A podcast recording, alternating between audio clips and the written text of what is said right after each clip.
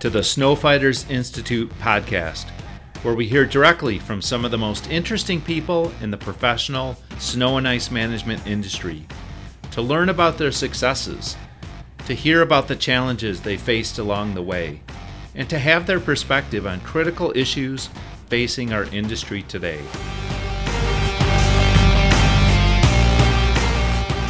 I'm your host, Phil Harwood. Before I introduce today's special guest, I'd like to invite you to follow our social media feeds and check out our upcoming events at snowfightersinstitute.com.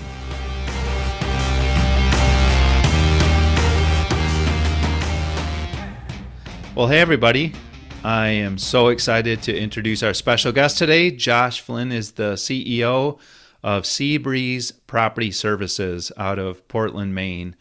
Uh, Seabreeze, if you haven't heard of them yet, uh, they were founded in 1994 and they provide year round property services to some of Maine's most prominent facilities, neighborhoods, and private residences. How about that?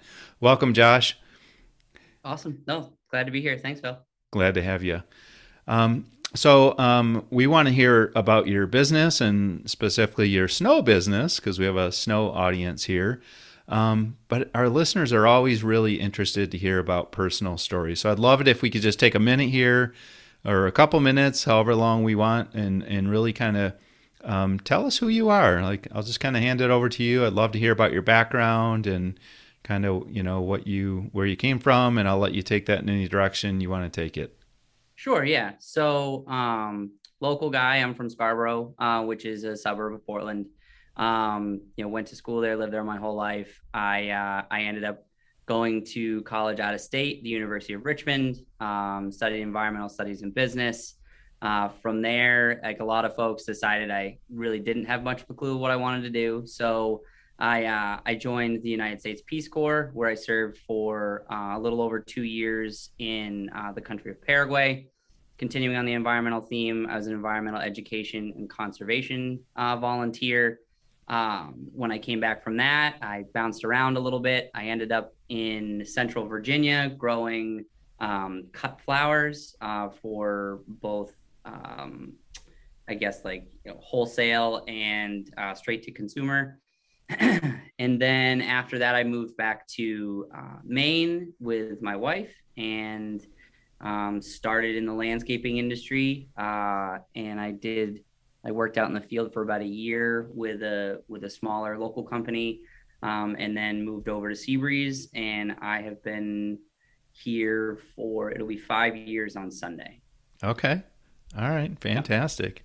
So, um, wow, that was uh, some interesting stuff. Um, tell us about Paraguay. Some some of some people are looking it up right now, going, "Where is this?" Yeah, uh, definitely, definitely doesn't have any snow, or I think that often, maybe once. Um, but they are one of two landlocked countries in South America. Um, they're right dead set in the middle. They border Argentina, Bolivia, and Brazil. Um, you know, a very subsistence farming type of place. I lived about five miles from a paved road. You know, two and a half hours from a from a supermarket. That whole sort of thing. Electricity sparing water six hours a day, that that whole kind of deal. But uh, I mean, it was a great experience. It's a wonderful place. I think they regularly rank as like some of the happiest people in the world, um, which I can I can agree with. Uh, and it's just it's just a very very different place than the United States in in all aspects. Um, but just a great experience overall. You know, helped me figure out you know what I wanted to do and who I wanted to be. So it was a it was definitely a good good thing. Yeah, that's cool. Um, you mentioned they were happy. That just made me think that you know of you know I think the typical American mindset is the more money you make, the happier you are. But there's really not a correlation there, is there? no, I, I, don't. I don't think so at all. I mean, they just had really strong communities, and uh, you know, just the daily the daily tasks. I think were times enough. Um, and it wasn't this aspiration for cars and houses and wealth and all that other kind of stuff. But it's just that it was a different type of, I guess, contentedness. Yeah. So I see a theme environmental studies, conservation, um, growing things. What, where did all this come from? Why yeah. the passion in those areas? Uh, obviously, I mean, for anybody who lives in Maine or has come to Maine, like you know, the environment plays a big, a big part of all of our lives. Um, you know, whether it's like skiing or hunting or fishing or or all that kind of stuff. Um, I grew up on like a small farm that my grandparents ran. Um, again, all cut flowers, which is like a very strangely unique niche thing to come full circle. Um, but I always played outside as a kid. It's you know, it's not like it is today um, with screens and all that other kind of jazz. But uh, yeah, and then when I got to college, I started as a business major, and I did that for about a year, and I just didn't think it was the best fit. Um, so I pivoted and and started getting more into you know environmental issues and trying to link those with you know business correlations, um, stuff like that. So I think you know I never really thought of landscaping as much of a career path, um, but now that I look back on it, like it it kind of seems like it was bound to happen. Um, but yeah, I just I, I think it's just a lifestyle growing up, kind of you know it was what I stayed interested in. So how did you make that move? How or what what was the inspiration between behind uh, making that move? You were down in Virginia, um, you know, production, nursery production, and then how do you get back? Is it a, a, a way to get back home? Or yeah, um, so, yeah, tell us about that. So I had started um, when I moved back to the states from from my Peace Corps um, experience. I it took me I applied to 43 different places in the city of Richmond, including like dishwashing and all that other like just anything I could find because I was living on my buddy's floor and didn't have an apartment, didn't have any money, and you know I tried I tried finding a job doing anything, uh, which today seems like that would that unreal, would yeah, right, exactly. Um, and there was one internship that you know had said they would take me, so the flower farm was only supposed to be six weeks. Um, it lasted three years, and it just it went from kind of understanding how to grow things to like hey do you maybe want to manage this to hey do you want to take over this business? Um, it ended up being a way to come back home because i just i wasn't necessarily aligned with where the business was going. And um, my fiance at the time um, was also just kind of like ready to leave. It was central virginia. There weren't a lot of people.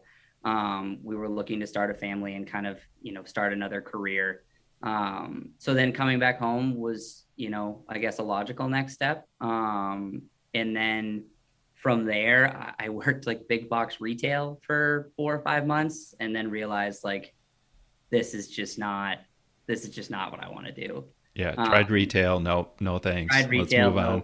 Yep. Tried small landscaping, um, kind of ran out of work and didn't really see where I was going to be able to go. Um, and then applied at Seabreeze and and kind of you know took off from there.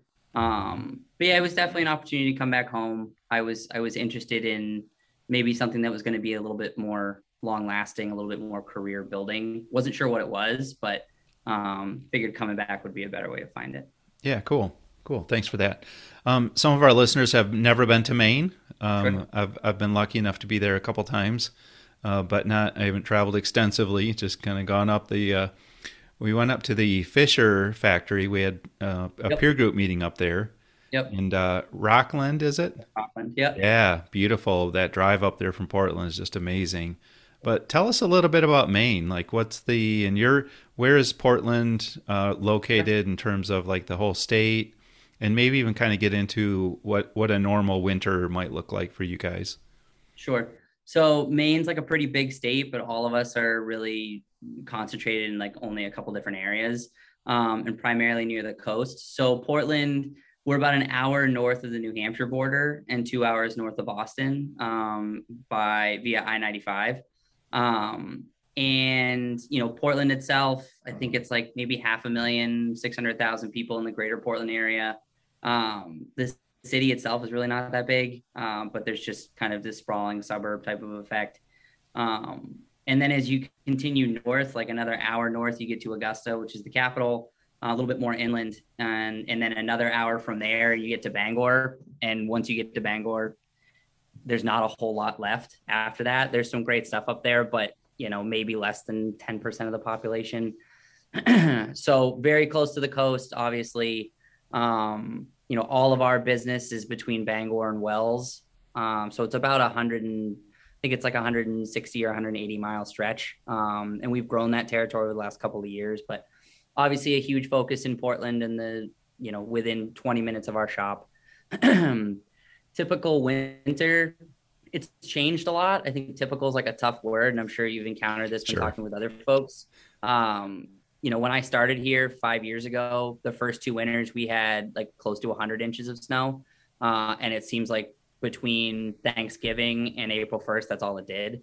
And then, you know, the last last year we only got I think 42 inches, uh, and 24 of those came in one in one day in December. So it was a very very light winter. Kind of what we've been experiencing is, I would say, a higher frequency of like one or two just massive storms, hmm. And then a lot of icing events. The ocean itself creates just like a very difficult environment um, because of the the temperature and just that you get that purple line that we end up dealing with along the coast where you know if it pushes in if the whole system pushes in 20 miles we'll get six more inches than we thought if it kind of the coast holds it off and it you know pushes out to sea then we might not get anything so it's very unpredictable um, we've been dealing with a lot more ice, a lot more rain on both the front and the back end of storms. Um, it's just gotten very, very hard to hard to predict, um, and warmer the last couple of years. So it's it's a little all over the place. Yeah, and how do you bill for ice events? Those are tough. I know there's different models out there. So um, yeah, you know, so uh, what do you do? How do you do it? So our our contracts we have, we have two types of contracts. Um, we have what we call an all-inclusive. So if it snows rains sleets whatever it is like our job is to make sure that your location is safe. Um, doesn't matter the accumulation how much how little how long it's it's the same monthly monthly charge. Um, and then we have what we call with no cap. With straight with no up cap. 100% unlimited. Yep. Okay. No uh, snow removal is extra. Um, you know, for parking spaces and stuff like that. But sure. Uh, no cap, and um, and the other model that we run is is what we call a 1518 or our base. So those contracts include 15 plowing and shoveling events. So typically with like a one and a half to two inch trigger, depending on the client, and then 18 treatments. 15 of those are going to be on those 15 events that we had to shovel and and uh, plow, and the other three are those like you know an icing event here, a, a little bit of slush there, and the you know our customers still want us to come out. we have overages that are prorated, so you know if we have to plow a 16th time, it's going to cost you as much as you know, say it was a fifteen thousand dollar plowing and it was a thousand dollars a plow, we're going to charge you another thousand bucks. Um, that doesn't tend to happen on the plowing side. These are all based on kind of historical numbers of how many plowable events have we had, how many treating events. You know, we keep pretty good data over the last couple of years and then can go back to historical NOAA data. Um, you know, treatments were probably in the low 20s, mid 20s every season. Um, but 18 provides a little bit of a buffer to the customer. So if it's a really light winter, they might not get any overage charges, um, and we won't have to use you know additional salt and mm-hmm. and that mm-hmm. kind of thing. So good. Those okay. are the two that awesome. we run. We uh we don't get into the per service and the T&M very often. Um, if it's the right contract, we will, but we just don't feel that either of those models is really conducive to you know a safe, I would say, a safe environment to cover all of our overhead on a month to month basis. Um, with that being said, we're not really going to have any years where revenue is 40% higher than the year prior on a similar contract base we're just we're looking for like a very consistent band um you know with good gross margins that we can just depend mm-hmm. on you know just it's solid really smart year after year um and we're a little bit lucky like i i know that that's not the market in a lot of other states and mm-hmm. a lot of mm-hmm. other areas um but we fight like hell to not not work under those conditions and to by being the largest provider in our area we hope that we can kind of like set the goalposts a little bit mm-hmm. and just be like, nope, like we don't do those types of contracts here. They're not good for, you know, small businesses. They're not really that secure. They're not safe for labor. They're not good for mm-hmm. retention. Um, so, you know, maybe it has an impact, maybe it doesn't, but we've been running this 15, 18 model now for, you know, 20 plus years and nothing's, and not a whole lot's changed. Um, so we feel like we're in a good spot. Yeah, I love that. I've been on my soapbox preaching this for many years now that um, you know you have to cover your overhead and you have to take that position. And you have to educate the customer and everyone says well that you can't do it and it's tough to do it. And i get that. And some customers you can't educate but but if you have a reasonable customer who's understanding that you are basically the fire department and you've made this significant investment think about all the investment you have up front starting way you know months and months and months before the first snowflake falls right with the yep. equipment with materials with hiring people training you know going to you know educational conferences like all the stuff you do insurance all that is for their benefit yep. and then if it never pays and you're up all night all winter looking out the window waiting for it to yep. snow so if it never snows they don't owe you a dime like that doesn't make sense you've been there for their behalf I'm happy to pay the fire department to sleep in their firehouse down the road and never come to my house. Yep. I'm more than happy to pay that bill. There's no difference. We just have to educate them and stand our ground and say, this is what we're all about. You want to hire someone that isn't set up the way we are? They're right over there. Go hire them. Right. See you later. You know, so I love that love that philosophy. Okay, so we we went real deep into a little conversation there about ice storms in billing. Let's back up a little bit. Okay. Kind of big picture. Tell us about Seabreeze. What kind of company is it? Hmm. kind of do you have multiple locations? Yeah. And I'll let so, you take that wherever you want to go. Sure. Uh, founded in 1994. Um, a couple of brothers started it. You know, pretty normal landscaping story. You know, truck and a mower type of deal. Um, grew it to a pretty significant size. Um, Seabreeze was purchased in 2015 by a private equity company um, who helped kind of transition the ownership and uh, the leadership structure and kind of support it for growth going forward.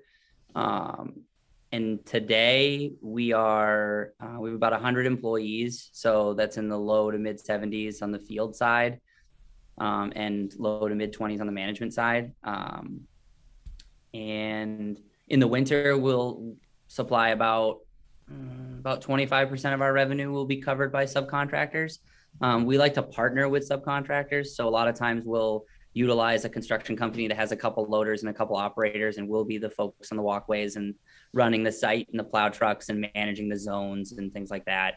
It just seems to be a good deal for both parties. Um, with that being said, we have uh, about 60 plow trucks. Um, you know 30 loaders another 15 skids uh, numerous walkway machines of varying sizes and shapes. Um, we utilize a pretty significant on-call list of folks who are willing to pop in you know nights and weekends you know make some extra cash. Um, but yeah that's i mean that's kind of the workforce as it stands today. We're we're about 50% snow. Um, and then 30, 35% maintenance, just normal mowing, pruning, mulching, weeding, those types of things. And then another 15% of landscape construction, um, sweeping, paving, a little bit of irrigation, and uh, some lawn care, spraying, those types of things.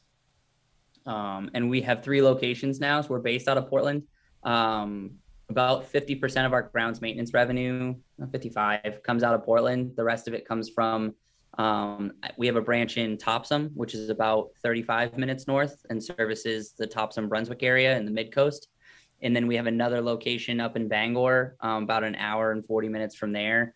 Um, that's a, a, newer branch. We started it just this spring um, through an acquisition that we made, and we're nice. hoping that you know we can open up that market because there's a decent there's a decent market up there. Um, it's just a little bit, little bit ways away.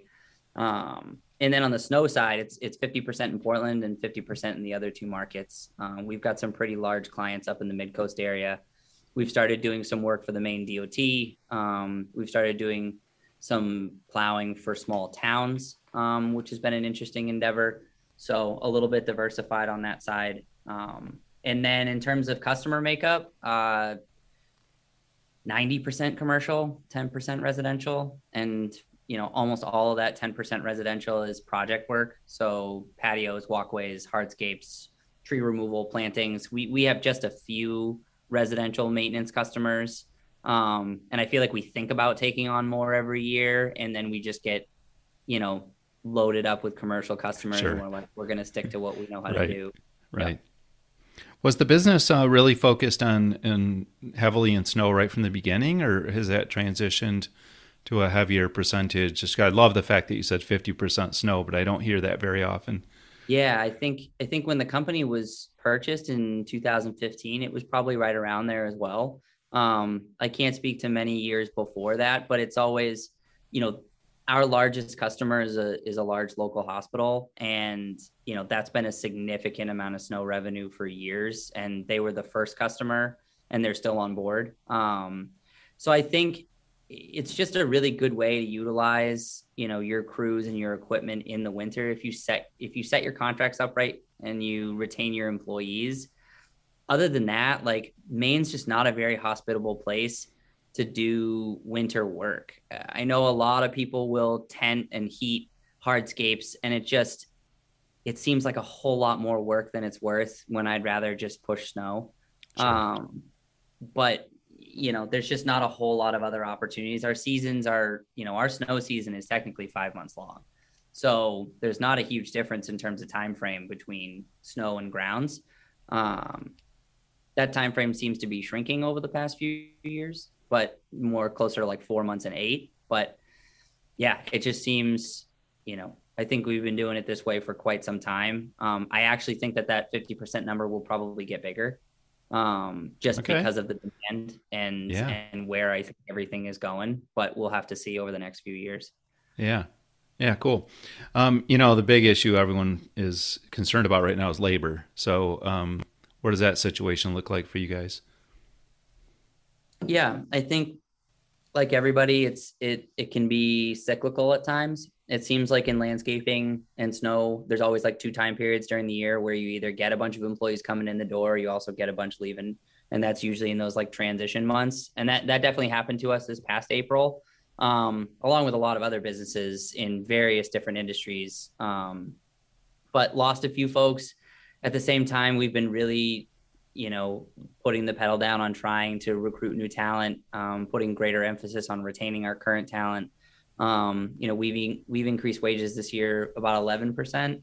Um, and then instituted other on top of everything else we've already been doing, you know, stronger referral bonuses, some sign-on bonuses, kind of some things that a lot of people have been trying.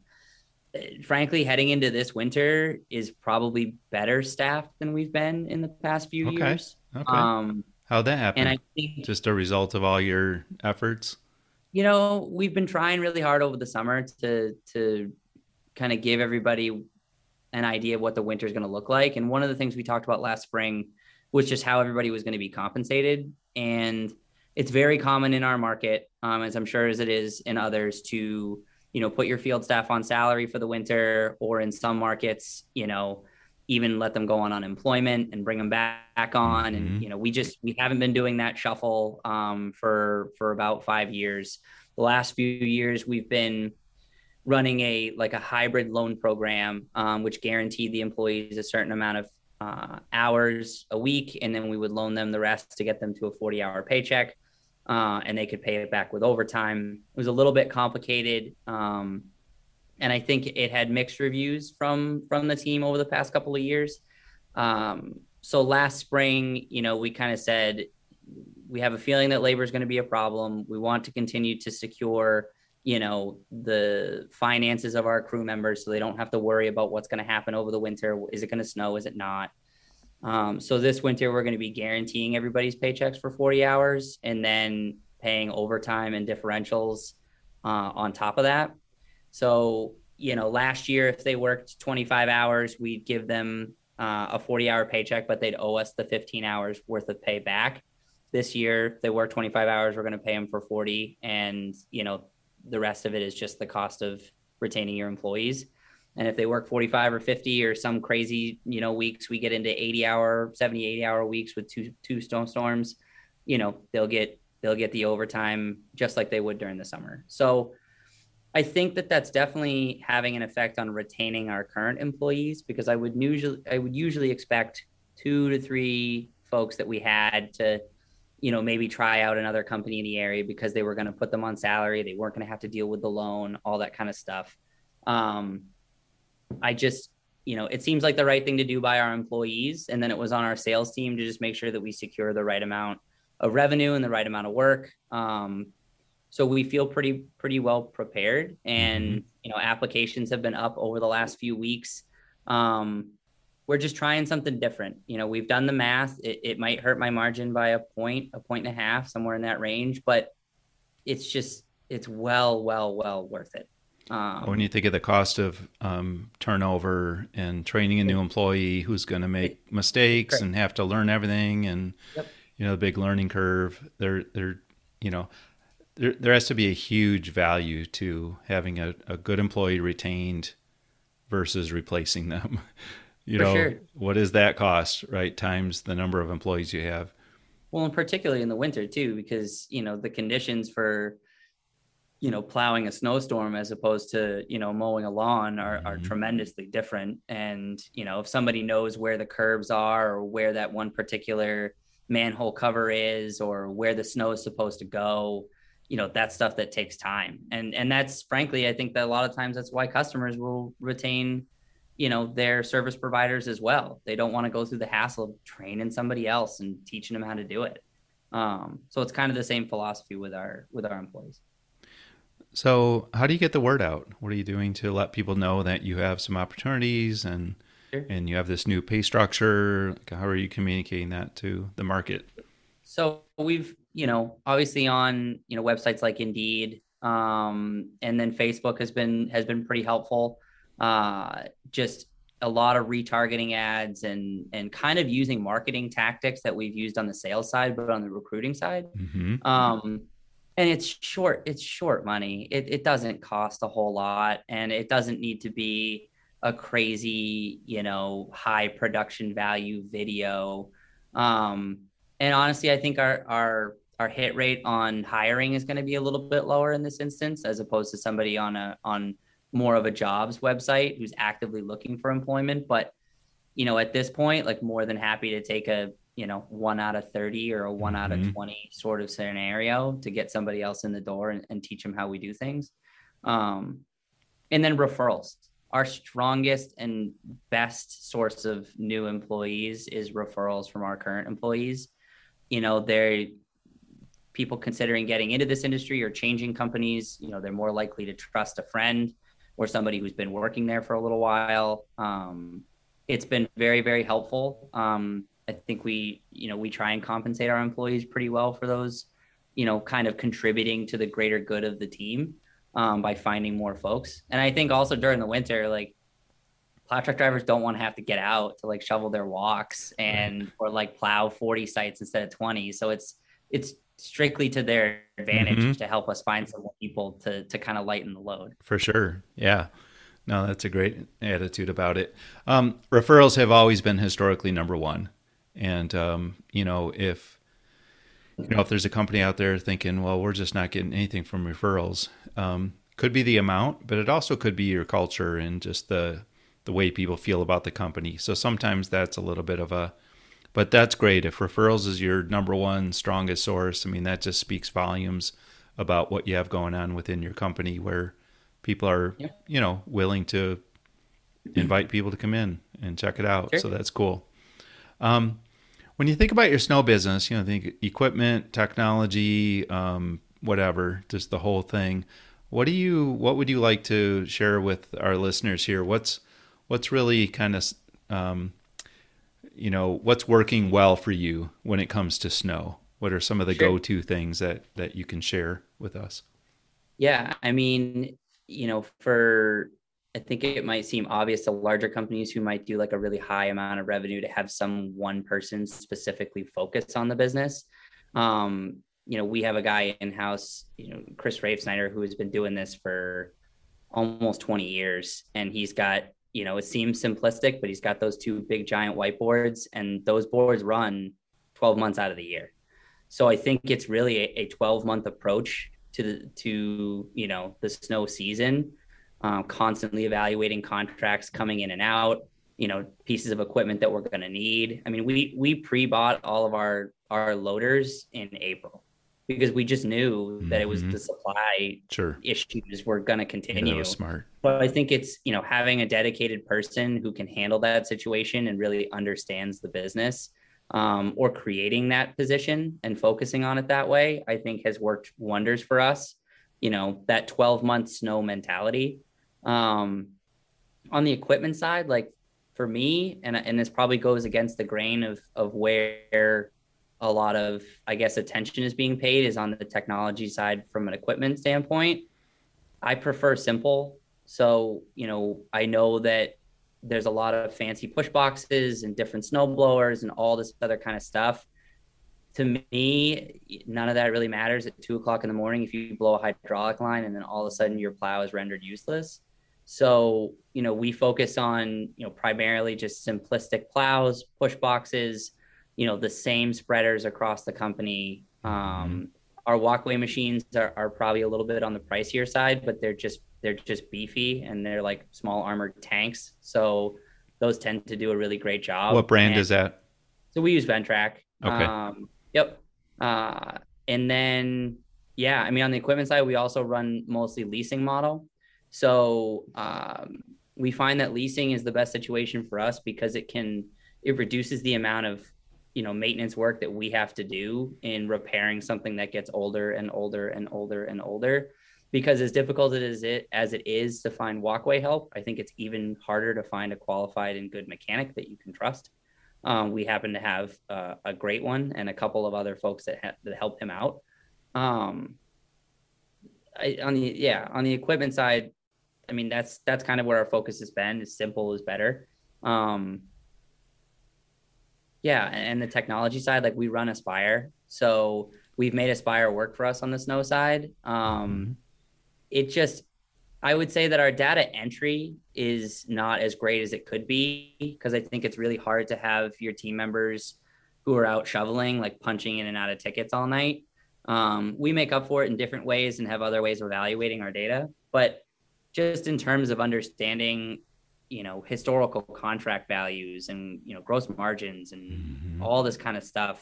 It's just and, and even scheduling you know we've got 255 different properties over 180 mile stretch with at any one point well over if you include subcontractors like you know 150 to 200 people working. There's a lot of data and a lot of inputs to manage. Um, we've had we've had some good success. Um, it's a pretty flexible program for us um, and then, you know, in terms of other things, like we're a Google company. So, you know, we do video walkthroughs of our properties Okay. and then we upload them to Google Drive. Anybody can go find them. It's all in one place. We share the space. You know, we do a lot of mapping. So all the maps are in the same spot. There's links from the work tickets for our crews to be able to access them out in the field. Um, and then if anybody isn't using GPS, I don't know I don't know how you function, um, or or protect yourself from an insurance liability standpoint. Um, so you know GPS in everything, not just the trucks. Like it's in all of our heavy pieces of equipment. We always know where it is. We always know when it's moving. You know, it's just there's a lot of logistics that go into you know a snowstorm, um, which I guess on a you know our base could be you know half a million dollars per storm, and it just it it takes a lot. So are You're also using GPS for um, analytics such as idle time and hard stops and those types of things, or is it more location and? it's more it's more location. We focused on the idle time for for a while, like Mhm. pretty heavily, and it just it didn't seem to make as much of an impact as we as we thought. Um, with that being said, like in the winter, I mean, our our guys have got to stay warm. Of So, course, you know, I don't. the truck's we're- always we're- idling. The truck's always idling. Let's Like, be you honest.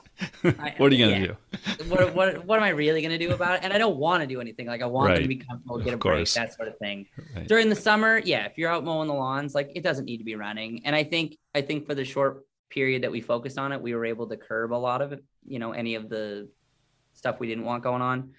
Um and then in terms of braking and and I would say speed, like we get some updates on speed going up and down the highway, and we'll just shoot a, you know, give them a quick call or Okay.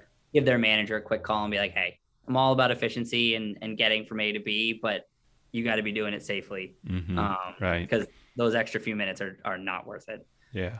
What about uh, use of liquids? Um, I would imagine with all the moisture content.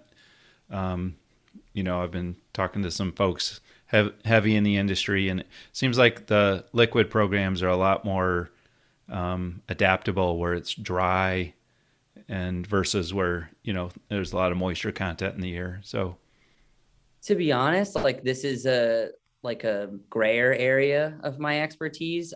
we do some brining um, on a couple of different locations. I feel like less than the you know we're we're kind of an early adopting company and we're certainly interested in doing more. I think it's been the initial like startup that we've kind of got hung up on each year of working it into our process and you know understanding how to charge for it how to experiment with it to get customers on board. Um, i definitely think it's where the industry's heading and, and whether they like it or not because from an environmental standpoint you know mm-hmm. calcification of body water water bodies of water and all that other kind of stuff i just we're just not there yet and you know one of the other struggles for me is you know taking a, a plow truck out of commission or a spreading truck out of commission to make it a brining vehicle mm-hmm. and we're you know over the past couple of years and this year is going to be no exception because of the shortage of trucks we're just not running that many spares to kind of afford ourselves the time to experiment as much as we'd like.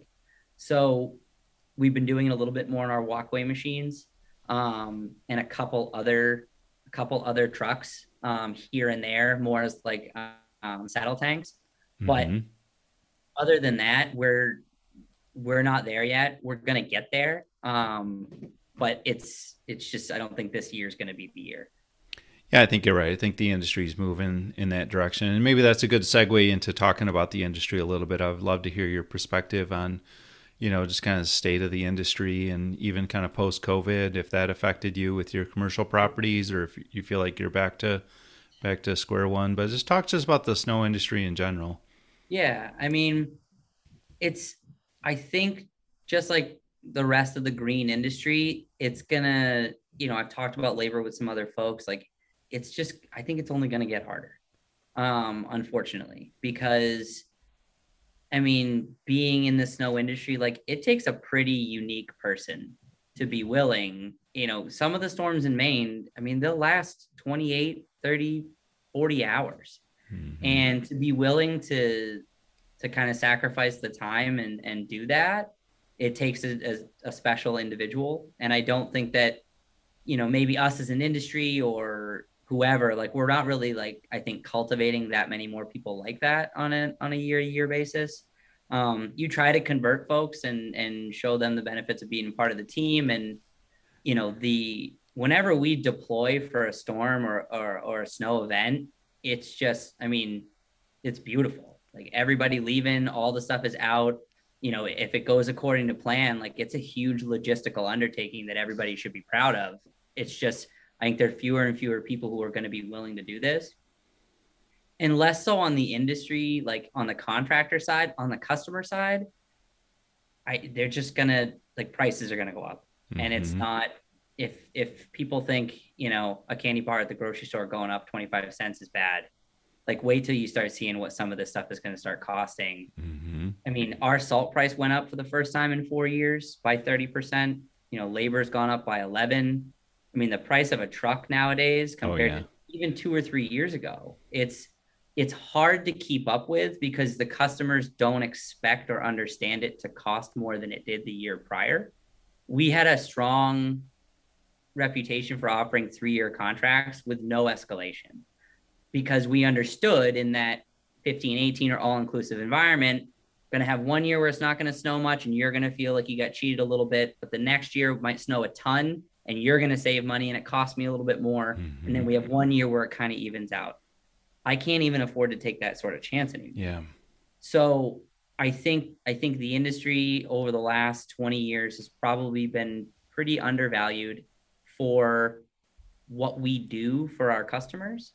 And that's not saying that they're, you know, our customers are cheap or they they don't they don't like us or anything like that. It's just the amount of time and effort and capital that it takes to to be ready for one storm is tremendous. Mm-hmm. And because of all the shocks to like our inputs in the last 12 to 18 months, prices are going to rise quickly. Now they might level out, say four or five years from now, if things go back to whatever normal we think is going to be normal. Um, but it's just it's going to be a shock to the system. And and the other thing is, is there's a mass exodus right now of smaller businesses who aren't able to handle that type of stuff. And we've been getting calls from customers who are like, listen, I know you said no, that you couldn't take us on mm-hmm. this year. Mm-hmm. I've called 15 people. I, I do not have anybody to plow my condos. Yeah, I don't have anybody yeah. to plow my store.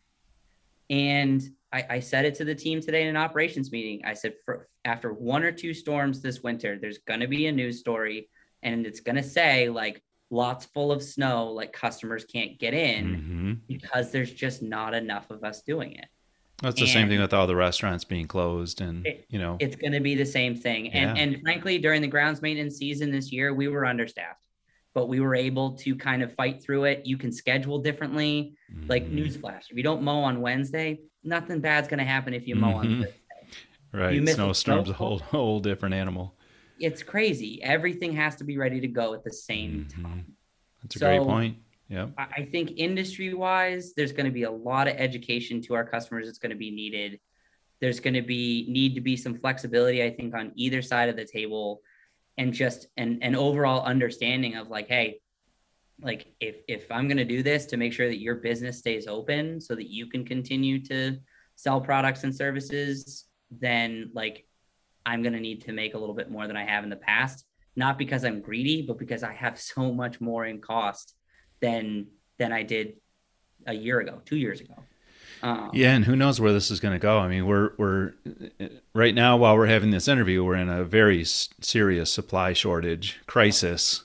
Um, you know, is that going to be here six months from now or a year from now or who knows? But yeah, the price of everything has just been going just skyrocketing. I, think, I, I agree with your thoughts about the multi-year contracts too. I would really shy away from those. Yep. So, and we're building in escalators, right? Like I'll take some of the risk. It's just you're understanding that it's going to be five or 6% increase every year. And that's, you know, maybe it tracks with inflation, maybe it doesn't, but it, that's kind of where we're at.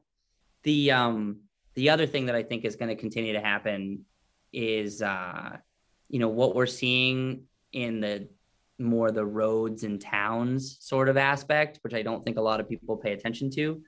Um, those guys have been doing it for 30 or 40 years mm. and they're wanting to retire. Um, you know, we we do some towns up in the mid coast area where they don't maintain a municipal crew. You know, if you don't live in a big city, mm-hmm. you have a contractor who does sure. your ta- who plows your town. Right. Um, those guys are getting fewer and far between, mm-hmm. and you know, we've just entered into that market.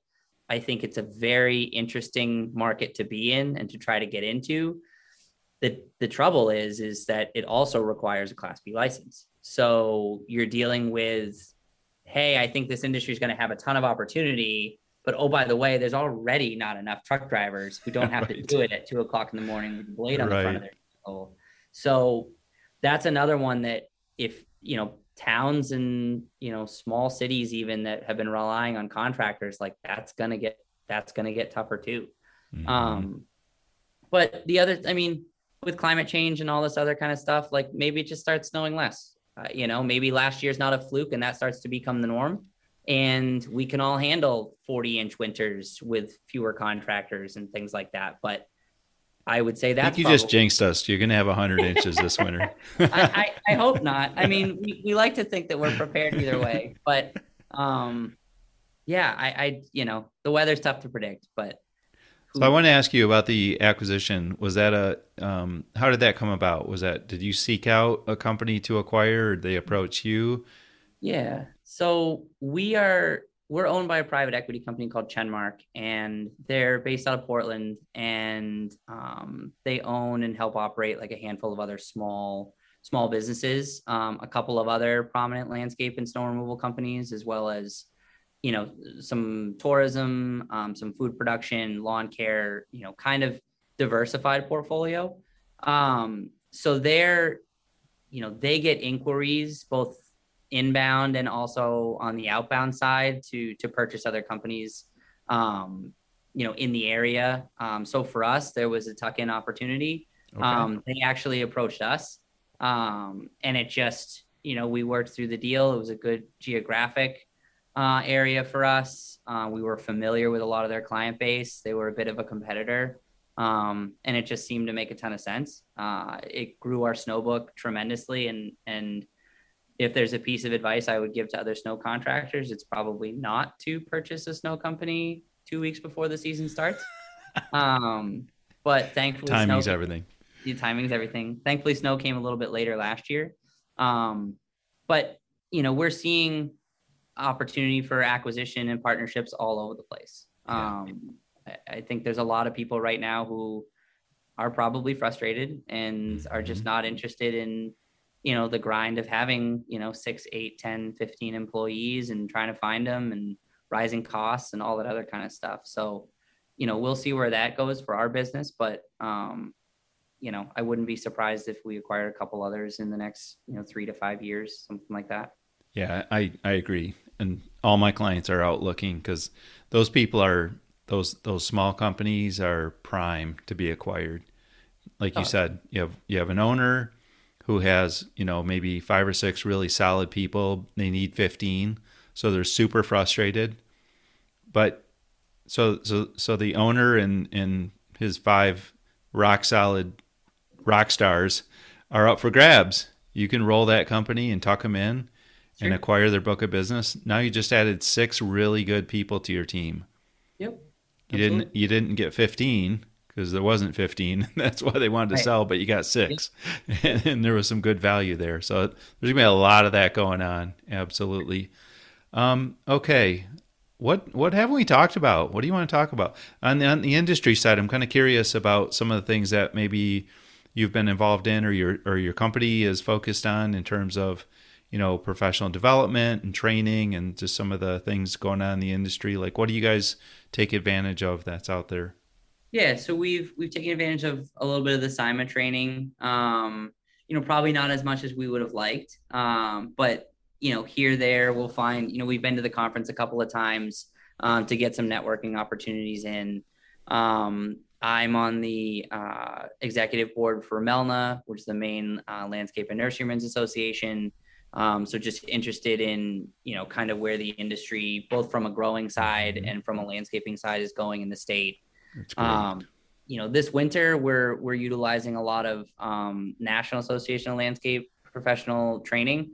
Um, with this guaranteed program that we're going to be running, you know, our goal is for us to make the time for about 100 hours of training per employee nice. um, over the course of the winter.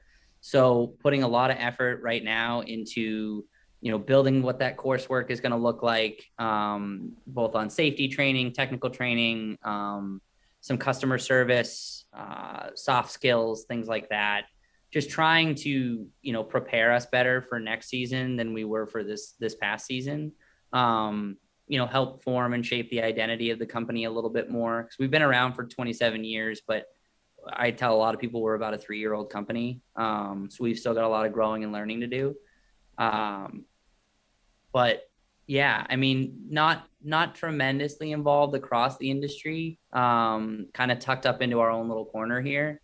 And uh, I will say that being a part of the you know the Chenmark portfolio is we get to work alongside a, a handful of other um, you know large landscape and snow removal companies, which which frankly is really great for me because they're run by you know a handful of great people that I can consistently bounce ideas off from and and and talk about problems that sometimes other folks you know inside your company or or even consultants and stuff just aren't necessarily going to understand um, so you know we meet pretty regularly it's a pretty solid peer group um, we participated in other peer groups in the past i think covid kind of threw a wrench into like everything mm-hmm. so we mm-hmm. kind of put a lot of stuff on pause um, but yeah, I, I, really think that you know the portfolio nature has been has been super helpful.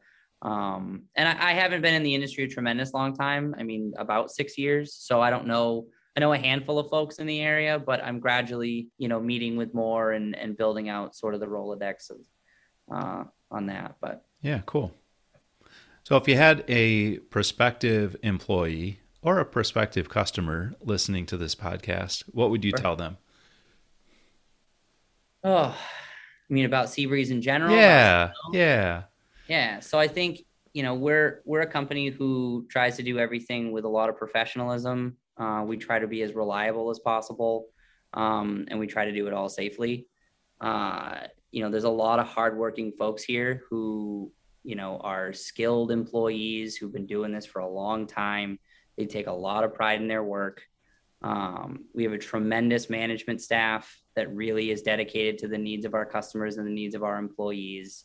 You know, they work a lot more than they are, I would say, are clocked in for.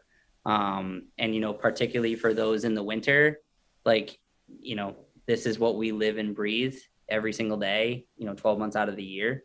Um, not just when it's snowing. It's really when it snows is really just the culmination of all of our efforts. Um, and we're just looking forward to, you know, we've grown 40% in the last year, you know, about 5% each year prior to that. And we're just looking, looking forward to continuing to grow, you know, being as efficient and successful as we can be, you know, providing more opportunities for our employees, you know, good like solid paying jobs to a lot of folks um, and just you know coming to work every day doing the best job that we can.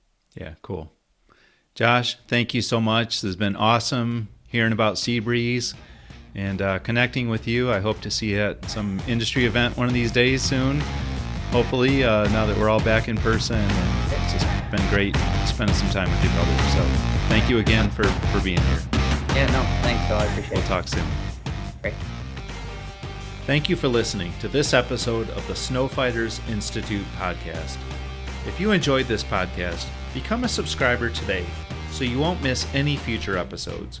And don't forget to check out our upcoming events at snowfightersinstitute.com. Now go forth.